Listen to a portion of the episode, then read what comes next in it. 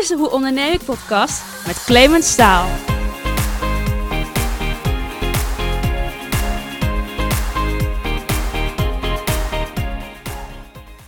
Welkom bij de Hoe Onderneem ik podcast. En vandaag in deze aflevering heb ik geen gast. Dat geeft me wel de ruimte om met jou van gedachten te wisselen. Is een ZZP'er nou een ondernemer? En hoe komt het toch dat zoveel ZZP'ers op dit moment in deze coronasituatie het zo zwaar hebben?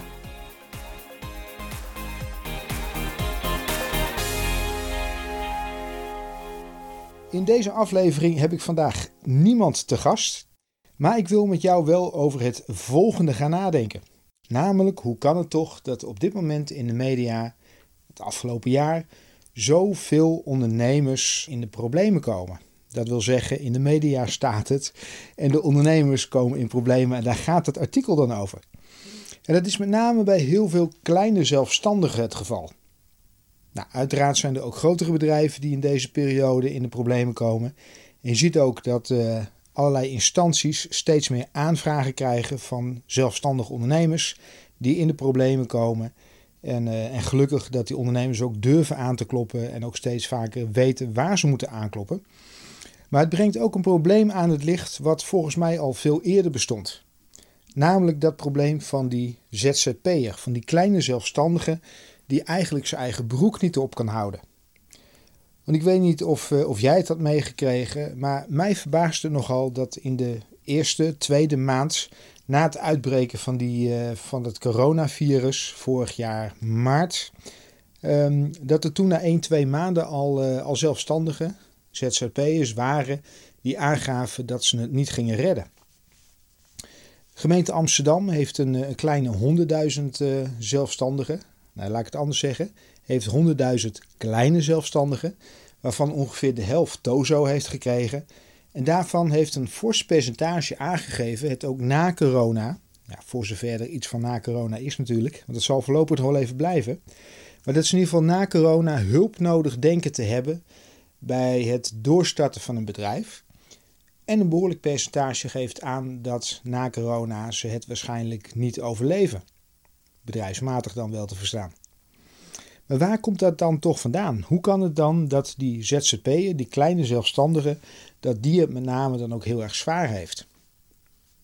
Wat goed is om je te realiseren, er zijn eigenlijk een aantal manieren om inkomen te genereren.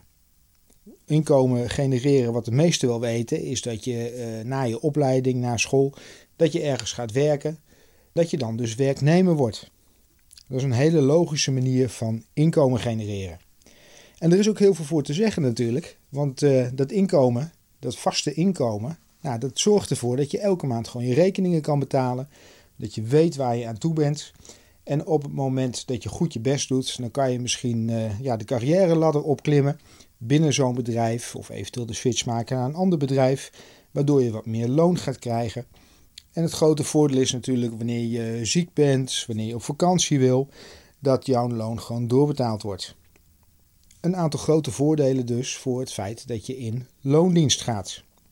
Je hoeft er niet al te veel over na te denken. Je krijgt instructie over wat je moet doen.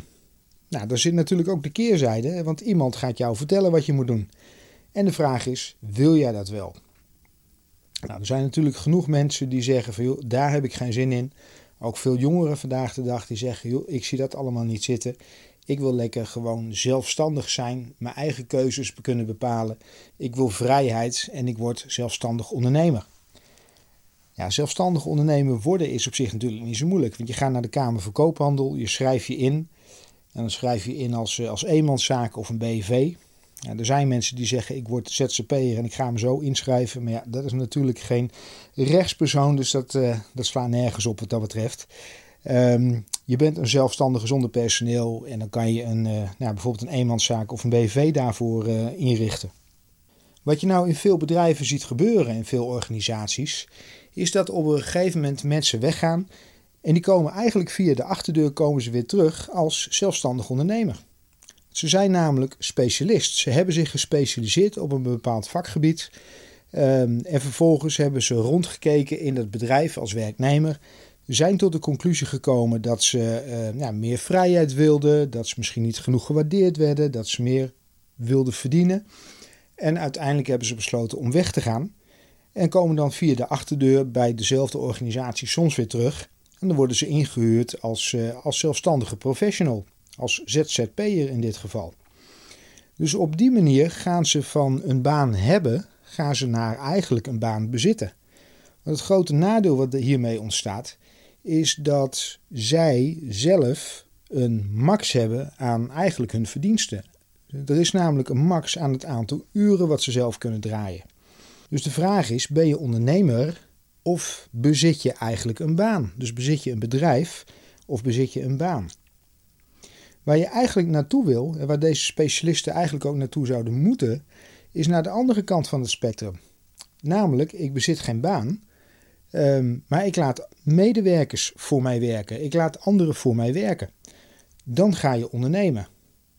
En bij een ideale situatie is het zelfs zo dat wanneer jij op vakantie gaat of wanneer jij ziek bent, dat het bedrijf er misschien zelfs beter voor staat dan toen je het achterliet. Hier zit voor heel veel ondernemers ook een enorme uitdaging. Want heel veel bedrijven, heel veel ondernemingen met vijf of tien of twintig man personeel, ja, die draaien echt om die zelfstandig ondernemer. Die zelfstandig ondernemer is echt de spil van het bedrijf. Zo heb ik een tijdje samengewerkt met een bedrijf waarvan de eigenaar regelmatig aan het klagen was over het feit dat zijn personeelsleden niks zonder hem konden. Ze durfden zelf geen beslissingen te nemen en elke keer dat hij op pad was, dan ging zijn telefoon en dan kwamen ze weer met wat in zijn ogen een, uh, een probleem was. Ja, die, die sukkels die konden eigenlijk niks zelfs oplossen. Wat hij niet zag aan de andere kant, of in ieder geval niet voldoende zag, is dat hij ochtends op de zaak kwam en voordat hij wegging even bij zijn medewerkers langsliep om even te vragen: joh, is die offerte al binnen? Oh, nog niet. Nou, bel me dan straks even. Oh, eh, we moeten straks nog even sparren over die en die account. Als je dat gaat inkopen, nou, eh, bel me dan van tevoren even, want nou ja, ga zo maar door. Dus als je op die manier je bedrijf inricht, ja, dan blijf jij als ondernemer, blijf je de speel van het bedrijf, wat fantastisch klinkt, maar het bedrijf komt niet los van jou.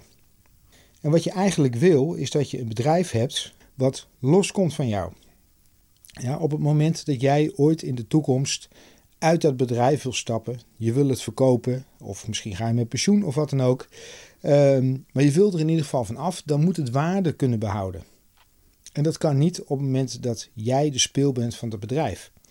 Dus het is ook zaak om je bedrijfsprocessen zo in te richten en de strategie zo in te richten dat, uh, ja, dat anderen dat ook kunnen. Dat jouw medewerkers ook gewoon weten wat er moet gebeuren. Dat de waarde in dat bedrijf achterblijft op het moment dat jij eruit stapt. Dat niet alle kennis daarmee verloren gaat wanneer jij dat bedrijf verlaat.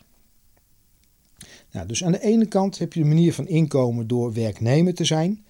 Um, en heel veel mensen worden op een gegeven moment de specialist en gaan zichzelf dan verhuren als zelfstandig professional en bezitten dus eigenlijk een baan. Er zit een max aan het aantal uren en een max aan het inkomen. En aan de andere kant van het spectrum ehm, ja, ben je ondernemer, heb je personeel wat voor jou werkt, wat voor jou uitvoert. En een vierde is dat je ook je geld voor je kan laten werken en dat je investeerder wordt. dus heel veel grotere ondernemers, ondernemers die al een tijdje bezig zijn, die proberen steeds verder los te komen van de dagelijkse beslommeringen van dat bedrijf van hun. En gaan ervoor zorgen dat het geld wat zij hebben verdiend en opzij hebben gezet, dat dat voor hun gaat werken. En het kan op verschillende manieren. Je kan het gaan beleggen. Maar je ziet ook natuurlijk vaak dat ze bijvoorbeeld gaan investeren in start-ups. Nou, zet de tv aan en je ziet een programma als Dragon's Den langskomen. Waarin ondernemers die succesvol zijn, ja, hun geld gaan investeren in andere bedrijven. Om daarmee uiteindelijk hun geld te laten renderen. Ja, het op de bank zetten heeft vandaag de dag weinig zin. Op het moment dat je het in een ander bedrijf stopt, en natuurlijk zit daar wat risico aan. Eh, op het moment dat je in een ander bedrijf stopt, dan hoop je dat daar meer rendement uit voorkomt. Nou, en waardoor komen nou een hoop van die ZZP'ers, die kleine zelfstandigen, volgens mij in de problemen? Dat is omdat ze een soort van gedwongen zelfstandigheid hebben. Ze worden bijvoorbeeld postbezorger en nou, ik ken alle ins en outs niet, Uh, maar moeten dat bijvoorbeeld in, uh, niet in loondienst kunnen ze dat doen, maar ze moeten daarvoor zelfstandig ondernemer worden. En als dan iemand anders jou de tarieven gaat voorschrijven, en ze worden uitgeknepen die tarieven, en je moet naast dat loon, dat inkomen wat je wil hebben, moet je ook nog rekening houden met je uh, pensioen, met je verzekeringen en een stukje vakantiegeld en ziektedagen en al dat soort zaken, dan wordt het heel lastig. En dan zie je dat het CBS al voor de corona-epidemie heeft aangegeven dat er heel veel verborgen armoede eigenlijk is onder zelfstandigen. Want ze kunnen over het algemeen niet echt hun broek omhoog houden. Ja, ze kunnen net overleven, ze kunnen hun boodschappen doen. Maar zaken als pensioen, verzekeringen en dat soort zaken, dus zeg maar het sparen voor later als er wat gebeurt, dat, uh, dat is niet mogelijk.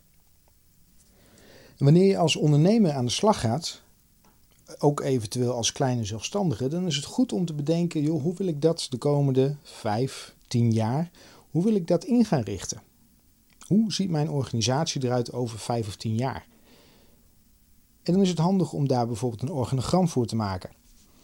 Alle functies die je in jouw bedrijf hebt, misschien nog niet vandaag, maar wel in de komende jaren, zet die onder elkaar in een organogram en vermeld daar ook de naam bij.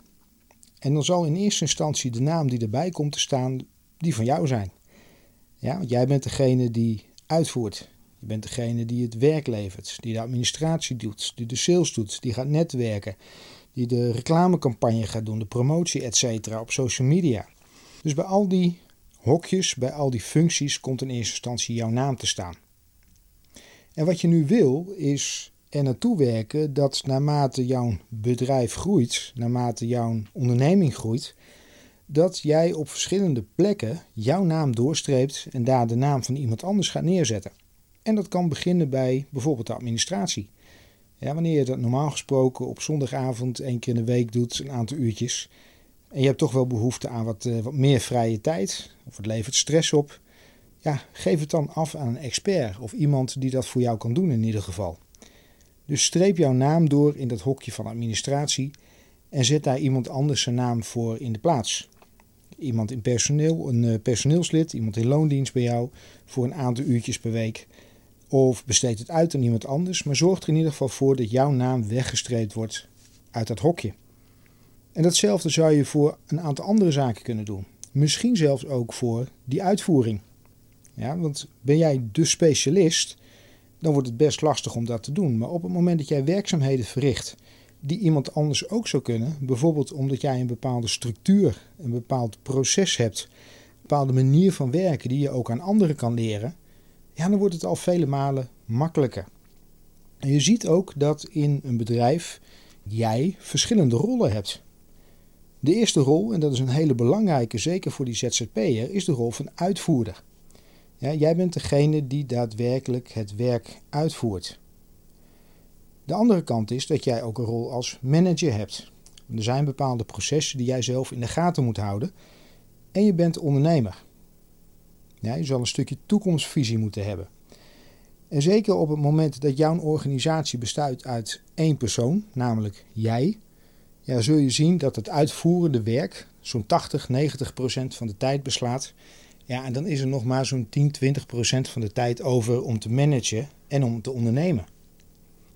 Op het moment dat je nou gaat groeien en je gaat dat organogram er weer bij pakken, dan zie je ook dat dat uitvoerende werk dat het steeds vaker door anderen gedaan kan worden. En wanneer anderen dat gaan doen, ja, dan zou jij wel meer moeten managen misschien, waardoor die 10 of 5 procent die je eerder jezelf managede, nu misschien wel 20 of 30 procent wordt van de tijd. Maar het uitvoerende werk gaat anderen gaan dat doen. Met als gevolg dat je ook steeds meer tijd krijgt om te ondernemen, om te kijken naar een stuk toekomst. En idealiter ga je er naartoe dat ook die managementtaken, dat je die gaat uitbesteden aan iemand anders. Dat je een bedrijfsleider misschien krijgt op een gegeven moment, of een, een directeur in je bedrijf. En vervolgens ga jij echt de ondernemer zijn. Daar ga je je op focussen, 100% van je tijd. Dat is het ideale plaatje. En natuurlijk is het niet van vandaag op morgen op die manier opgelost. Maar ik denk wel dat daar een grote kern van waarheid in zit waarom heel veel kleine zelfstandigen het niet makkelijk redden in een periode zoals deze.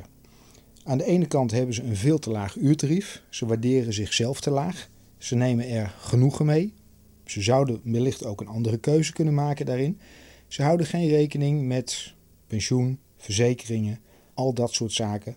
En aan de andere kant is de vraag: oké, op het moment dat jij de specialist bent en op het moment dat jij altijd het uitvoerende werk doet, dan zit er een max aan. Misschien dat je nu 25 euro vraagt en kan je het opschroeven naar 35 of 40 of voor mij naar 100. Maar er zitten maar zoveel uren in een dag en zoveel uren in de week. Dus op een gegeven moment kom je daar in klem te zitten en zit je aan je max. Nou kan ik me voorstellen dat je denkt van ja, joh, dat is leuk. Maar eh, misschien ben je taxichauffeur. Dan is de vraag, op welke manier zou jij iets kunnen inrichten wat los staat van jou, wat loskomt van jou? Op MyPad is dat een, een online programma op de een of andere manier. Of kan je een taxidienst opzetten waarin je in een collectief met anderen gaat samenwerken. Of misschien kan je een taxibedrijf beginnen, kan je meerdere auto's de weg op krijgen. Of de uren dat de auto stilstaat omdat je zelf in bed ligt, die taxi uh, aan een ander uitbesteden, zodat die ander voor jou aan de slag kan. Ja, dat kan een andere manier van inkomen genereren zijn, waardoor je toch langzamerhand je bedrijf laat groeien. Ga je hiermee alles oplossen? Corona hakt erin op dit moment. En net wat ik aan het begin al even zei, ook voor die ondernemers die misschien een wat groter bedrijf hebben, of een heel groot bedrijf, ook die merken echt wel dat corona zijn invloed heeft. Al zijn er aan de andere kant ook genoeg ondernemingen die het enorm goed doen. Ik zat vanochtend toevallig even op het nieuws te kijken, waarin uh, vandaag de bedrijven weer eh, open gegaan zijn. Dat wil zeggen, de winkels mochten weer open. Ja, en waarin dan ook een eigenaresse van de winkel zegt: van, ja, ik ben wel blij dat we open gaan. Maar we hebben het ook heel goed gedaan in de afgelopen periode. En we hebben een aantal dingen geleerd die we meenemen in de komende periode. Bijvoorbeeld het private shoppen. Dat klanten het heel fijn vinden om toch in een kleinere of in een winkel met minder publiek om daar te gaan shoppen en dat ze daar dan meer persoonlijke aandacht krijgen. Dus het is niet alleen maar slecht wat corona heeft gebracht, maar er zitten ook positieve aspecten aan. Maar de vraag is: is voor jou het glas half vol of half leeg? Dus kijk hoe jij kan loskomen van je bedrijf. Kijk hoe je tarieven omhoog kan krijgen, zodat jij er minder last van hebt van dit soort, uh, dit soort zaken, economische invloeden. Dus kijk of je meer kan loskomen van je bedrijf. Kijk of je uh, iets neer kan zetten wat je ook uiteindelijk zou kunnen verkopen, waar een ander ook wat aan heeft op het moment dat jij eruit stapt. Kijk naar je uurtarief. Kan je die op de een of andere manier verhogen, zodat je in ieder geval ook een buffer kan opbouwen. Uh, of een buffer kan opbouwen, sorry. En hoe kan jij je bedrijf schaalbaar maken? Ja, kan je een systeem, een proces inrichten, zodat het ook schaalbaar wordt? Denk erover als een franchise systeem Net zoals McDonald's, waarbij je een nieuwe vestiging wil openen, de map uit de kast haalt, de map opent en vervolgens kan je iemand aan het werk zetten, want het proces is al uitgeschreven, het proces is duidelijk. Als je dit erin stopt, dan weet je wat de uitkomst gaat zijn. Nou, ik hoop dat je deze podcast interessant vond. Deel hem vooral met je netwerk.